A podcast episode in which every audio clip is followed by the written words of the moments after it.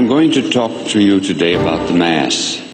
The liturgy is what enculturates the gospel for us. What are you, some kind of altar boy? And, and it enculturates it into our day to day life, our, our day to day existence. It's pretty dang exciting, huh? We're called not to some crapshoot called life, but to an adventure in fidelity that beckons us to cast out to the deep. The Liturgical Institute is proud to present the Liturgy Guys. Are you recording it? I am recording. Okay, I'll ask you. Whatever you just did, you sound way better. You don't look any better. I thank you. COVID hair. Oh my gosh, it's been rough, guys. I feel like my life is. I feel like my life is falling apart. Your haircut reminds me of the haircut I had in high school back in the 80s. This isn't a haircut; it's a hair growth. Yeah. I don't think you. Yeah, nobody cut this hair. It should be cut. I I should have gone right when I knew everything was going to be locked down. I should have got my hair cut. You know what we should do? We should consecrate your head to Mary and your hair too. because she is the undoer of knots. I just thought of that right here on the spot. Ladies and gentlemen, Denis McNamara, I'll be here all season. Chris. Denis. Mary was Jewish. Did she Jesse. eat lox and bagels? Nobody wants to talk to Jesse. Come on. We want to hear Chris talk about the consecration of Mary to uh, the America to Mary. Or the consecration of Mary to America. Oh, America. Oh, oh, I think I, America. I think we have a title for this podcast right, already. we got it. Uh, Maryland, Maryland's name for her. Why not the rest of it? Anyway, Chris, Yeah. what do you you want to talk about this because it's uh it's too soon, right? Like tomorrow. Yeah, yeah. It's uh, May 1st. There's this uh, consecration or reconsecration or rededication or renewal to uh, Mary on May 1st. And I thought um, I've got to do some of the preparation for that. Uh, we're gonna. I think each diocese can do it, or at least has the chance to join in. So I've uh, had to do some things uh, for our own diocese, but also for uh, uh, Hair Director Weiler. Uh, I'm teaching a class called liturgy. Uh, what is it called, Jesse? Sacramentals, blessings, and Things and devotions. devotions. And one of the things uh, we're talking about is uh, Marian devotions and consecrations to Mary. So uh, it's uh, timely for for a variety of reasons. Uh, consecration is a confusing thing, I think, to many, to some at least. So I thought it'd be a good thing I to talk still about. don't understand blessing. So let's talk. Let's talk about something else that I'll be confused about. yeah, well, f- let's take the word first of all. What does a consecration mean? So in the uh, in the Catechism, at least, when it talks about uh, sacramentals, it says there are three principal forms: blessings, consecrations, and exorcisms. And so the word shows up there. We talk about consecrated uh, persons, you know, religious. We talk about the consecrated Consecrated hosts. consecration. Yeah, like you, Jesse, uh, host of the uh, guys. So, uh, so it's worth uh, trying to because I, I know personally uh, the the whole notion of what is a consecration is a little con- confusing. So maybe let's start with that. What is meant by a consecration? Because this Friday, May first, Archbishop Gomez, who's the the chair of the United States Bishop, what is he? The president, I suppose, of the United States Conference of Catholic Bishops, is going to is to do this consecration. Right. Uh, you can also see. Are you guys familiar with this uh, this program? It's called something like Thirty Three Days to Morning Glory. Have you ever? I have heard of across that. Yes. Yeah, by this Father Gaitley, uh, and so that's like a. I'm gonna uh, need more than 33 days. I think. you could do it twice, I guess.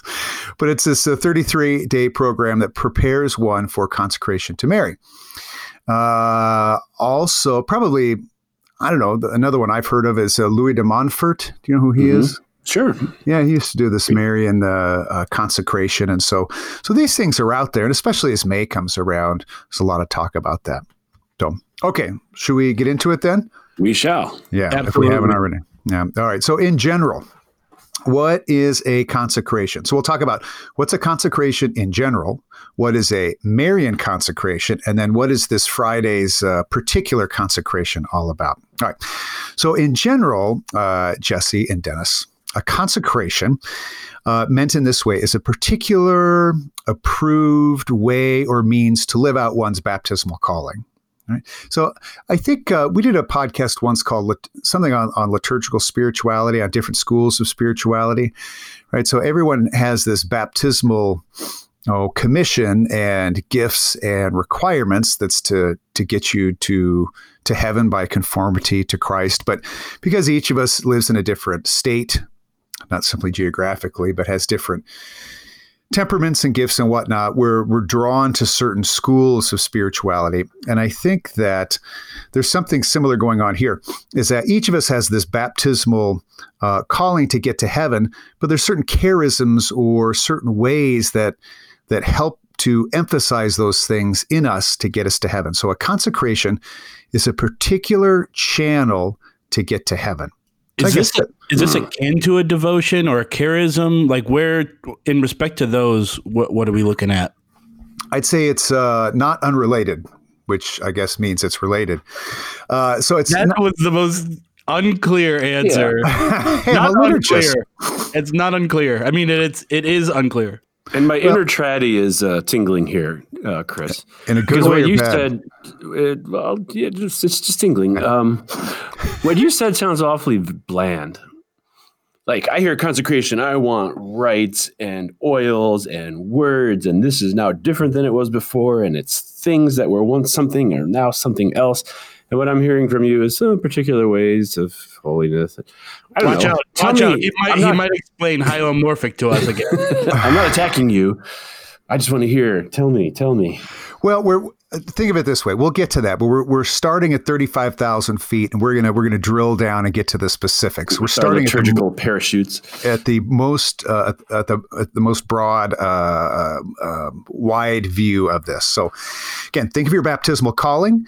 Think of those things about your temperament or charism, as Jesse said, that uh, kind of appeal to your spirituality.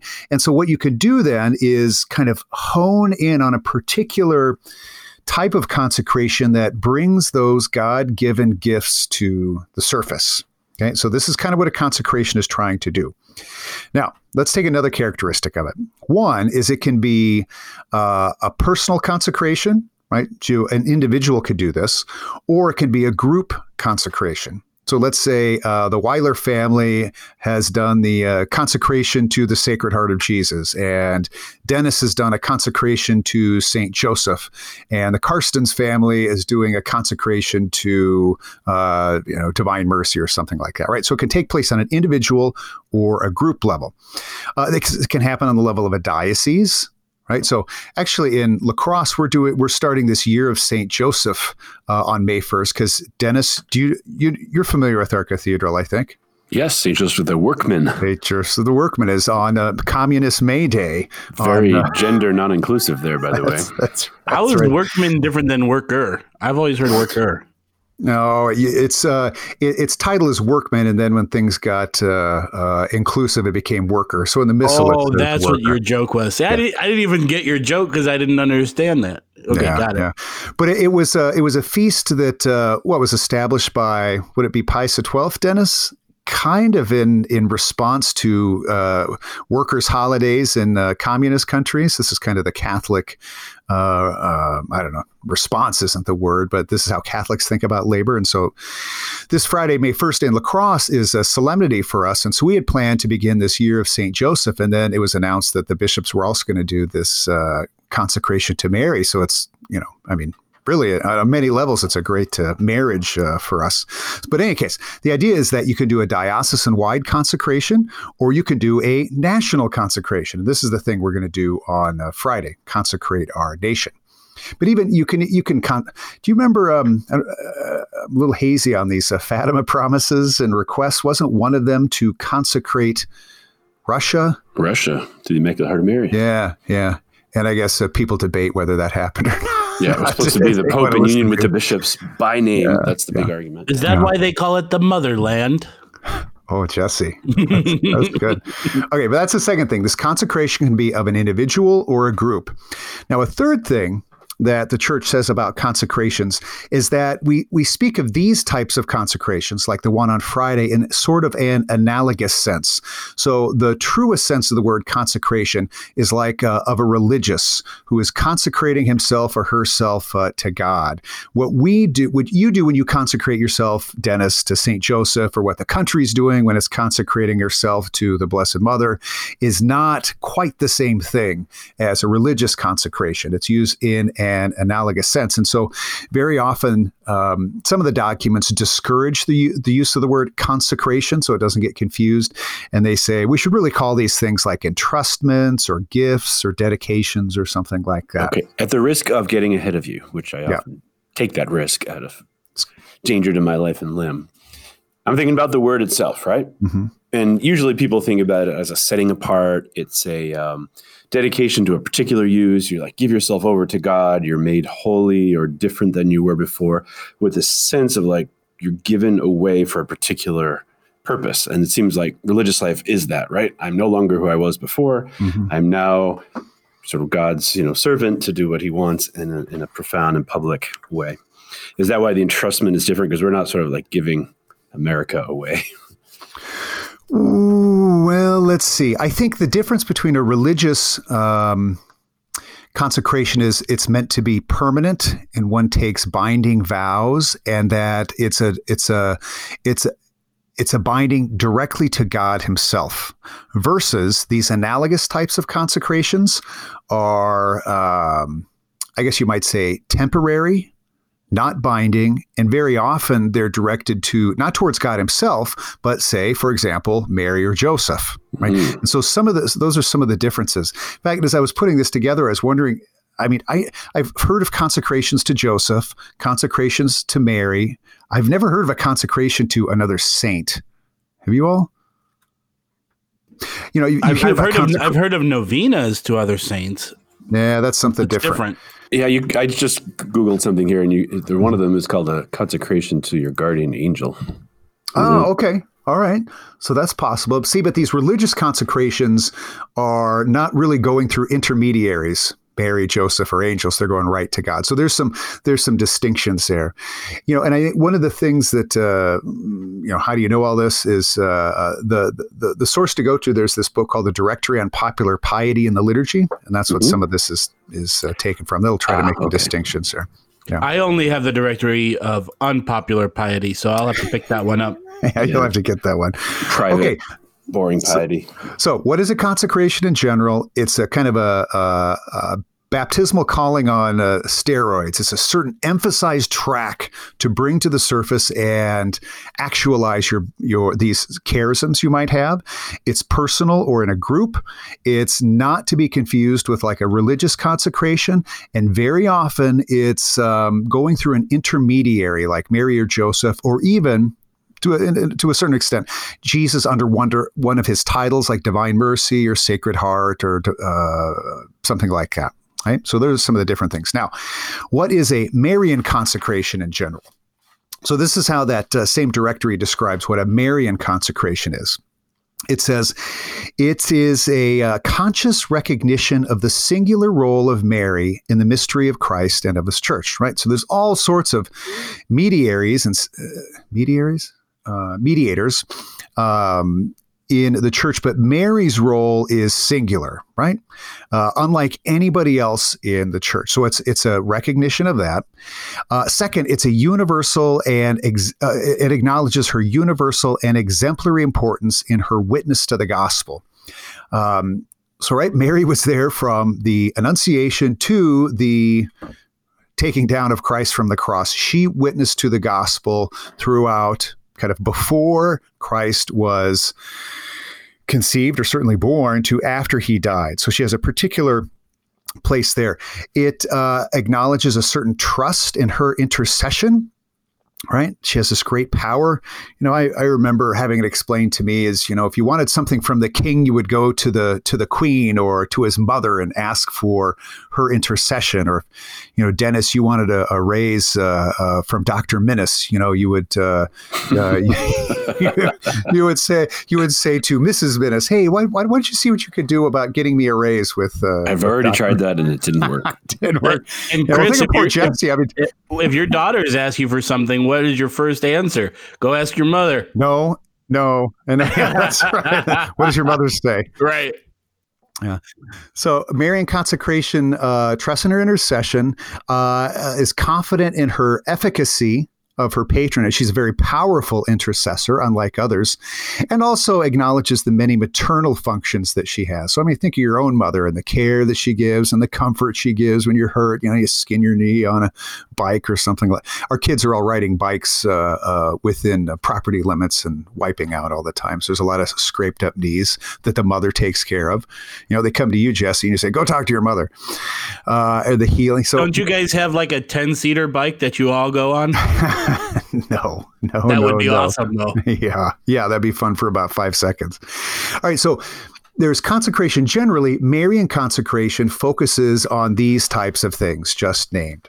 All right, so now that in mind, let's go to Friday. What is going to happen on Friday? So this is how the uh, the bishops describe uh, Friday's event. It says through a collective dedication or entrustment of a nation to Mary, the act of consecration is meant to be a reminder to the faithful of the Blessed Mother's witness to the gospel and to ask for her effective intercession before her Son on behalf of those in need. Okay, so what do we see here? This this should make sense.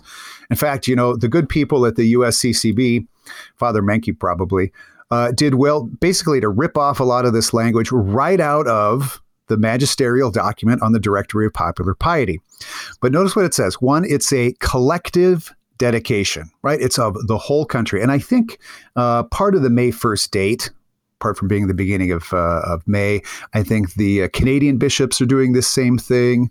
I think the Central American bishops did this recently. I think the Holy Father and some Italian bishops and others uh, have done this too. But it's a collective um, dedication. Remember, we said at the beginning, it can be personal or it can be group. This is a nationwide group event. That's why we say nationwide is on your side. Yeah, yes. Jesse. Speaking of sponsors, this episode is sponsored by MailChimp. No, I'm just kidding. All right, so this is this actually is why Archbishop Gomez, who is the the, the president of the USCCB, is going to lead this uh, publicly. Okay, and notice the language they use to describe it.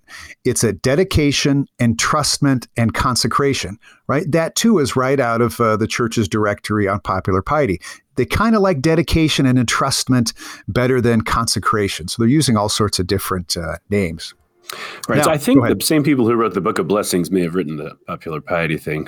You read something just a minute ago where it's like Mm-hmm. where Mary's singular role is recognized or something. Can you read that again? Yeah, well, now the director on popular piety comes from the Congregation for Divine Worship, so that's a Vatican document. But what we read, this is good listen, good good listening, Denis. Thank you. So when the directory talked about what is proper to a Marian consecration, it's a concert, conscious recognition of her witness to the gospel, trust in her intercession, and efficacy of her patronage. Now, go to the USCCB's description of what's happening Friday, and what do they say it is? It's a reminder of the Blessed Mother's witness to the gospel and to ask for her effective intercession. Okay, Same now what, language. what I'm referring to here is, you know, Yeah. people, we had the whole episode on blessings and stuff, and Mm-hmm. it's a difficult thing, but people complain that the Book of Blessings doesn't bless anything. It seems to me that that, re- that description doesn't consecrate anything. It's a recognition of Mary's singular role. Okay, well, that's nice. It's a reminder to us. Okay, well, that's nice. I have this idea, and you can shake it out of my head if you want, because I am docile to your intellect. That you've got to give yourself to Mary somehow because you recognize that her singular role, that you, you know, all those things. It's like, I give this country to you, Mary, because you can handle America better than we can. Take this as your own, give it to Jesus, lead it to Jesus, carry us to the bosom of the Father. It's it's like a real giving over. And what I heard you say there doesn't seem to have that kind of lingo. Okay. No, it's a great question. Um, and I guess it gives us a chance to put a finer point on it. Now, in the, the, the word you use, Denis, is offering. And that really should be a part of this discussion. Uh, what the this directory will use the term oblatio or oblation or gift or offering. And I think, you know, if you're to look through the actual text, it is an offering to God. But so it is a giving yourself over, but it's why are you giving it over? You know, why are you giving yourself over to the patronage of Mary or Joseph or your guardian angel or the Sacred Heart of Jesus? Right? Because while those four, I don't know, persons, I guess, uh, Mary, Joseph, your guardian angel, and Jesus are all, you know, uh, in the same mystical body. Each of them has characteristics, qualities, features proper to himself. And you're giving yourself over to, say, one of those four because those features that they represent, you want to become yours, and you're giving yourself to them so that their qualities can become your qualities. So if Mary uh, bears witness to the gospel, and we're giving our country to Mary because she's the most effective witness to the gospel, what does that require of a consecrated country? That they give themselves over to the gospel. That's right. That that they become witnesses to the gospel. Right. You can't just say, "Hey, Mary, it's your problem now. Let me go eat bonbons and Doritos." Right. You have to. You could. Still partic- Bonbons still are delicious. Right. So what, the point I was making there was not so much that Mary's virtues are not Mary's virtues, but that what the description you read didn't seem to involve the giving over language that I seem to think is so critically I'm- central. Mm-hmm. And I have another question, Chris, because I'm obviously you've noticed that this in me like to kind of car- compartmentalize and put things in nice little nice little boxes and bows. I noticed this word dedication being used. Is this akin to like the dedication of a church or a cathedral or basilica? And what's more, then as you may be able to chime in here too, could you dedicate a piece of art or an icon or something like that in the, in the same vein? Yeah, I'd say uh, first about the language, it's a little squishy all the way around. Yeah. Uh, the, the church is trying to use precise language uh, about things that don't admit of precision. So, in in in an analogous way, you could say it is a dedication like, but not quite the same. It is a consecration like, but not the same. But you know, Denis's point, I think uh, we shouldn't we shouldn't leave yet. You know, what does it mean to be consecrated as an individual or a family or a country, say, to the Blessed Virgin Mary? I mean, I think on the one hand, it recognizes, remembers, and acknowledges her particular features, which the directory outlined. But on the other hand, it requires of the one who is being consecrated that those features are kind of become part and parcel of uh, our own spirituality. Right. So I suspect. No, I haven't done this, but I asked you a while ago about that 33 days to uh, to morning glory or whatever it's called.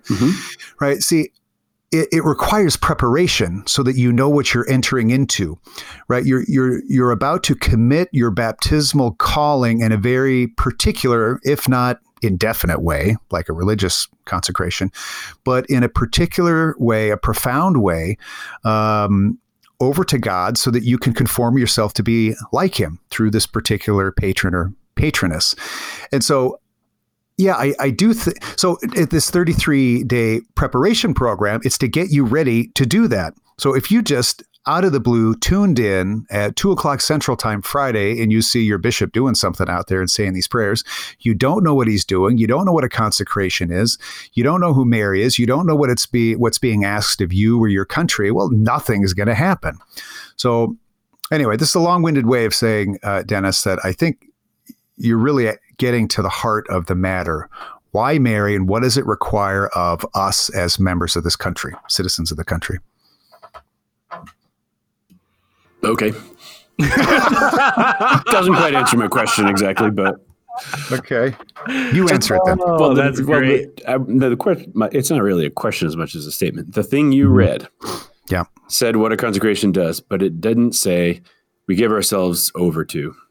So that was my actual concern that it's like we remember this, we recognize that, but it doesn't say what we actually do is give ourselves away to the care of, you know, Mary, who's better at being Yeah. us than we are. Yeah. Hmm. That was all. Yeah, I suppose.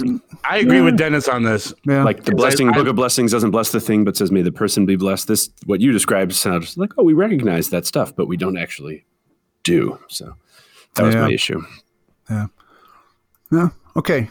No, you might you might be right. I, I wonder if it's because we're as humans we're better about asking stuff from God than giving ourselves over to God, and so maybe in all of this discussion, you know, this consecration stuff, it's better about what we're going to get from Mary's patronage rather than what's going to be required of us. Yeah. I well, don't I didn't want to derail you. I just uh, No, this isn't tangential. This is uh, rather 'cause essential. I think. everything you I said, wanted awesome. to derail you.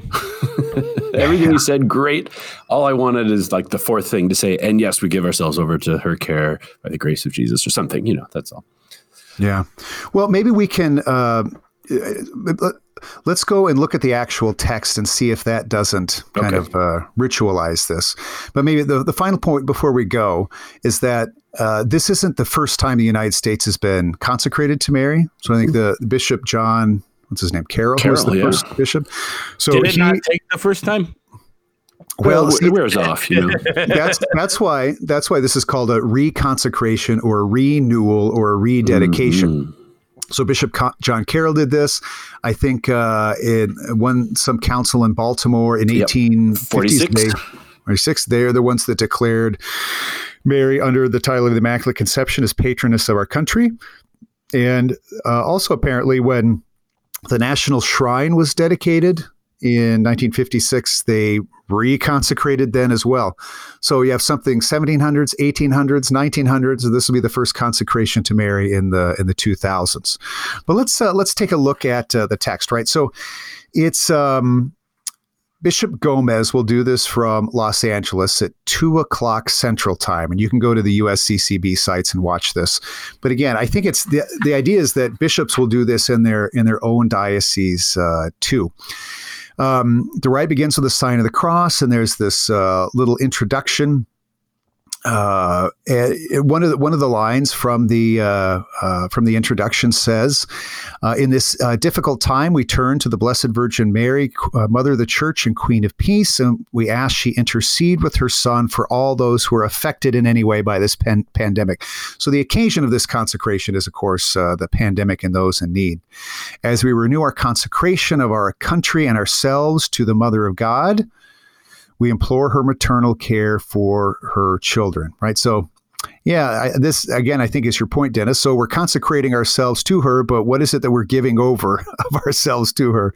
We just say we're consecrating ourselves to her so that she can do stuff for. Who's this prayer addressed to? Does it start to the Father, to Christ? Well, this is an introduction to the people. Then there's an opening prayer okay. that's taken from the uh, votive mass of the Blessed Virgin Mary. Uh, it begins. Let's see. Uh, we pray that with her loving help, your church may be more fruitful day by day, and exulting in the holiness of her children, may draw to her embrace all the families of the peoples. All right. So we're we're saying that Mary, you protect us, and we will draw closer to your Son and draw as many of the families around us as possible to your Son as well. That's committing us to doing something. Uh, there's uh, after that there's a scriptural reading, and the one that's in this rite is is very short. It's from John 19. It's uh, Jesus from the cross saying to John, uh, "Behold your mother," and to Mary, "Behold your son." Right. So that's kind of this mutual giving of of uh, us to Mary and Mary to us. There's a little homily, and after that, the bishop prays a decade of the Rosary of the the fifth sorrowful mystery, Jesus dying on the cross. And then after that, I'm not going to read all this, but uh, this would be this would be exam type material, Denis, is to actually kind of parse out the actual prayer of renewal of our consecration to the Blessed Virgin Mary. Okay. I th- if it's the same one, I think I found it online. It starts Holy Mary, Mother of the Church, that one. Uh, no, let's oh, that see. must be a different one. Okay. Holy Mary, Mother of the Church. Oh, no, that's a different one. Sorry. That's- Yeah, this one. In fact, if you are interested in this, you can go to the bishop's uh, USCCB website. You can find this whole text there. Um, this, it, but it begins. And again, I won't read the whole thing.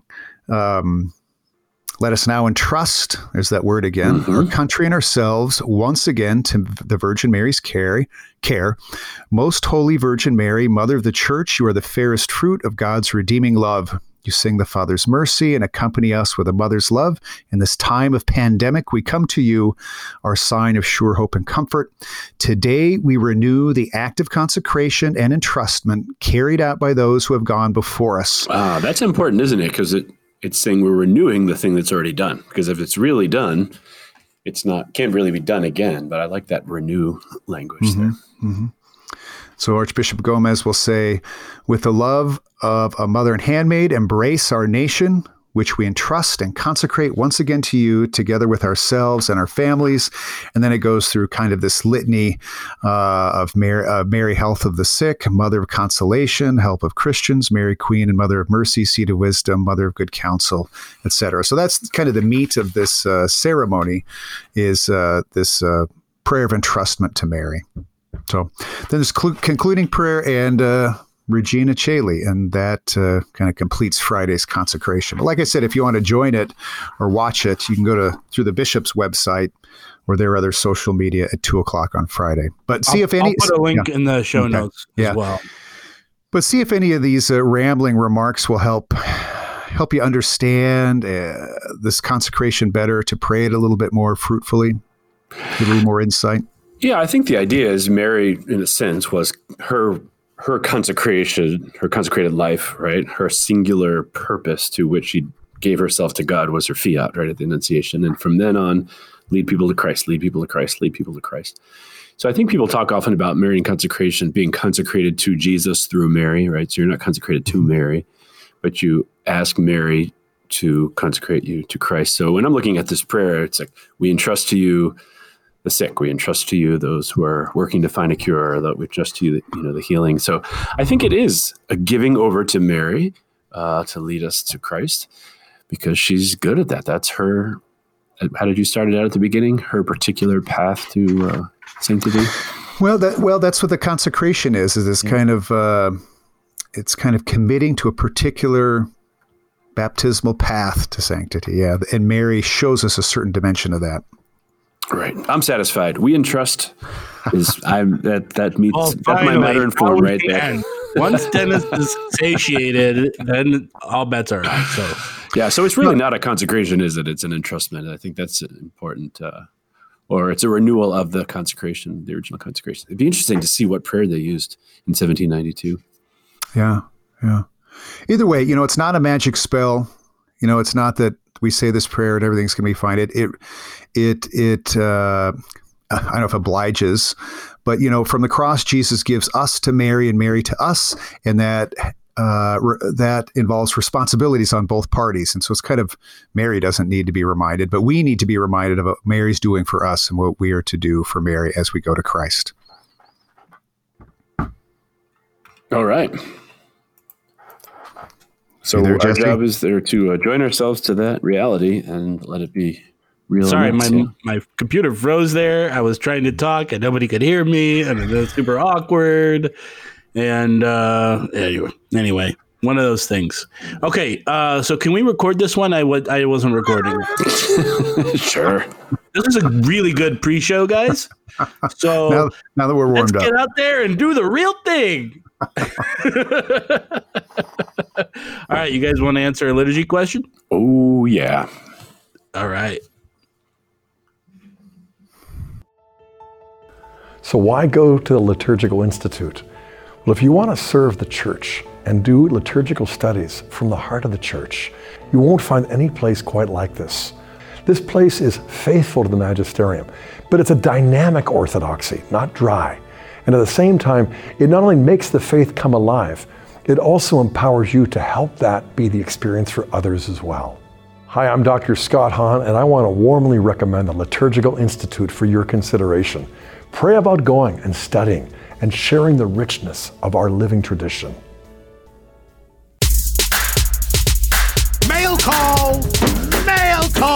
Oh, Moses, Moses, why do you question me? Why do you care? Today, we have a similar debate over this. Anyone know what this is, class? Anyone? All right. This week we have a question from Margaret. Uh, Margaret. Hi, Margaret. Oh, Chris never wants to say hi to our questioners. hi Margaret. Margaret says, Thank you for your show. I've learned a lot and it has helped me enter deeper into the liturgy and life. I have a big question about the Exsultet, salvation, and the teaching authority of liturgical prayers. When listening to the Exsultet being proclaimed both this year and last year, I was struck by how much it draws from satisfaction theory. Here are the two main passages that reflect this one who, for our sake, paid Adam's debt to the eternal Father and, pouring out his own dear blood, wiped clean the record of our ancient sinfulness, and two, O truly necessary sin of Adam, destroyed completely by the death of Christ. I thought satisfaction theory was just one theory that attempts to express how salvation was brought about through the crucifixion and why it happened that way. It has merit and expression it, it has merit and expresses some truth, but it isn't everything. Why then does the church choose to highlight it in the Easter Vigil? Thank you, Margaret. Hmm. Take it away, Denis. Well, uh, that's a great I question. can't say that I'm an difficult one. I know that atonement theory was developed um, often by it's associated with Saint Anselm, Saint Anselm of Canterbury, and of course our very own Father um, from Mundelein, Father Emery de Gaál, is a scholar of St. Anselm of Canterbury. And um, one of the th- reasons why St. Anselm even brought this up is because there used to be a kind of a ransom theory that, you know, we owed uh, we owed Satan uh, kind of a ransom to let go of us, and that God sort of paid off uh, the devil, and that wasn't seen as kind of adequate. So, the satisfaction theory of atonement, which, as far as I understand it, is still the authoritative teaching of the church. It was it was uh, confirmed by Trent says that it's not a debt owed to the devil, but that there is an objective kind of reality that there's an injury or insult um, to creation and it has to be addressed.